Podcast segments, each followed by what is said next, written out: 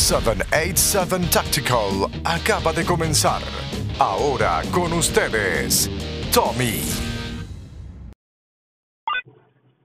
Buenos días, mi gente. Eh, a otro episodio, un segmentito. Vamos a decirle que es un segmento, no es un episodio. Un segmento corto que lo hago desde, pues desde mi guagua, guiando para el trabajo. Ya ustedes están acostumbrados a los que les gusta este tipo de segmentos. Son cortos, nunca me gusta que pasen más de 15 minutos. Eh, y quería hablar un momento y que muchos me hablaran, me pueden dar mensajes, les he dicho, me pueden dar mensajes en el podcast eh, yo los puedo poner en el episodio y ¿sabes? lo puedo poner en el segmento y el segmento se convierte, se convierte en un episodio, ¿verdad? Este, mi gente quería hablar sobre el registro de armas, el registro de armas, el por qué, por qué, qué, qué evita, qué, ¿verdad? Y mi y, y mayormente este episodio va a ser de este segmento, perdóname, va a ser mucho de preguntas, pues me gustaría que alguien que conoce del tema extensamente, me hable y de su opinión.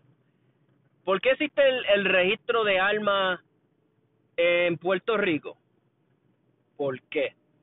Entiendo que viene desde los tiempos que los españoles estaban aquí. Eh, entiendo, ¿verdad? por lo que me han comentado algunas personas, el que si estoy mal, para eso quiero que me corría. Se existía antes el registro de armas porque para saber qué ciudadanos tenían, poseían armas y verá y como hacer un tipo de, de, call, de, de, llamarlo, de asistencia a, la plaza de armas para saber quiénes estaban armados, tenían que ir a presentar sus armas y de que sabían usarlas, ¿verdad? So, vamos a decir que era un fin eh, no tan mal, pero independientemente no lo apoyo, porque ve, al gobierno no le importa lo que yo tenga o deje de tener, es mi propiedad privada.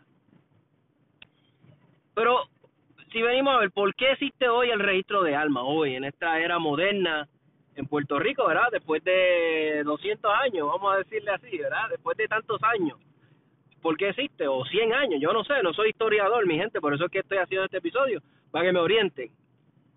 Eh, no entiendo para qué existe en la actualidad o qué ayuda a la policía. En cuestión, me lo, el registro existe para resolver crímenes.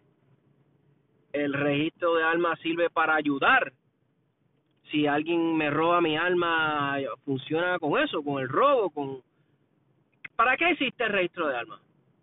Pues el único razón que yo le puedo dar, ¿verdad? Que esta es mi opinión. Siempre hemos visto que a través de, de gobiernos socialistas, gobiernos este o regímenes eh, totalitarios de estos así, bien malos, socialistas, como el tipo de como el tipo de gobierno de Cuba, el de Venezuela, el de otros muchos sitios, este, siempre ha pasado que el registro de armas estaba, el gobierno sabe quiénes son los que tienen armas, armas van y las confiscan y básicamente se ha notado, se, se ha se ha hecho es el modo operandi de personas así malas, de, de, de gobiernos este socialistas verá, etcétera, etcétera. Pero hay que ser realista, ¿qué tan probable es que pase eso en Puerto Rico? No se sabe. Puede ser que sí, puede ser que no. Tal vez no lo tenemos que llevar tan al extremo a un gobierno socialista en Puerto Rico, porque tenemos que ser realistas, no creo que eso nunca pase. Pero tenemos un ejemplo de lo que pasó en María, ¿verdad? Pasó en María que eh, la policía no estaba, estaba todo esto, se puso malo, pero los ciudadanos demostraron de cierta forma que, que sí, estábamos bajo control, no se volvió como estas loqueras que uno ve en Estados Unidos a veces, que si los riots, que si todas estas loqueras que se meten a saquear los negocios, no pasó nada de eso. Eh, bueno, me informan que sí, hubieron robos y cosas, pero no a unas escalas brutales. Pero si yo soy dueño de negocio, ¿verdad? Y sí sé que hubieron personas que contrataron para dar seguridad y estaban pagando muy bien, ¿verdad? Pero eso viene este podcast para que me corrijan y me digan.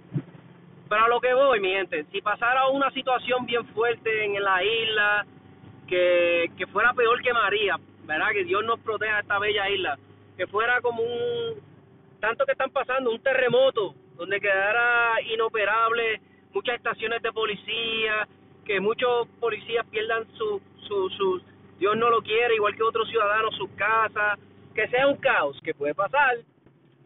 ¿Quién tomaría control de, de, de, del gobierno? ¿Quién tomaría control de las calles? ¿Quién protegería? ¿Quién mantendría el control? Pues digo yo que serían más los ciudadanos. O al menos que el gobierno quiera entrar en un control total de todos los suministros que entren, que salgan, de todo. ¿Sería capaz el gobierno de, bueno, confiscar armas o, hacer cosas así? Sabiendo que pues que estaría colapsa, colapsaría porque estamos hablando de que si la policía no las puede confiscar, ¿quién las va a confiscar? Ah, pero puede entrar, digo yo, el National Guard, o puede entrar la, el Navy, pueden entrar otras, ¿verdad? Porque nosotros no, pertenecemos, ¿verdad? A, a, Estados Unidos. So, es haciéndome esta idea loca para que ustedes analicen y chequen a ver. Yo, pues a mí lo único que me llega a la mente que el registro de armas funciona para eso. Hey, pero si yo estoy en lo contrario y tú tienes data sobre que el registro de armas funciona, que ayuda a, a resolver crímenes, porque hasta donde yo sé, los únicos que, verá, las armas que usan los criminales la gran mayoría yo sé que son ilegales, que no están registradas en ningún lado. Armas que están modificadas, armas que, ¿verdad? no tienen ningún tipo de, de registro. So, el que me quiera ayudar y participar, inclusive podemos hacer un podcast sobre esto, sobre el, el registro de armas y municiones, ¿verdad? De Puerto Rico. Y que me quiera orientar y que pueda dar su punto de vista. Podemos tener dos personas, podemos tener los que están a favor del registro de armas y los que están en contra. Y hacemos un tipo de debate.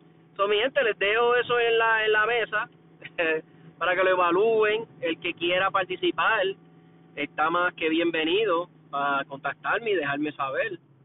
So, me interesa saber, el registro de armas funciona, por qué se lleva a cabo en nuestra isla, qué logra, cuál es su propósito. Gracias, mi gente, que tengan una bonita mañana. Se les aprecia, se les quiere de gratis, por favor, compartan los episodios del podcast, inviten a sus amigos, ayuda que, que pues que crezca el podcast, lo hago con mucho con mucho amor a la segunda enmienda, eh, así que gracias mi gente, como siempre agradecidos por el apoyo.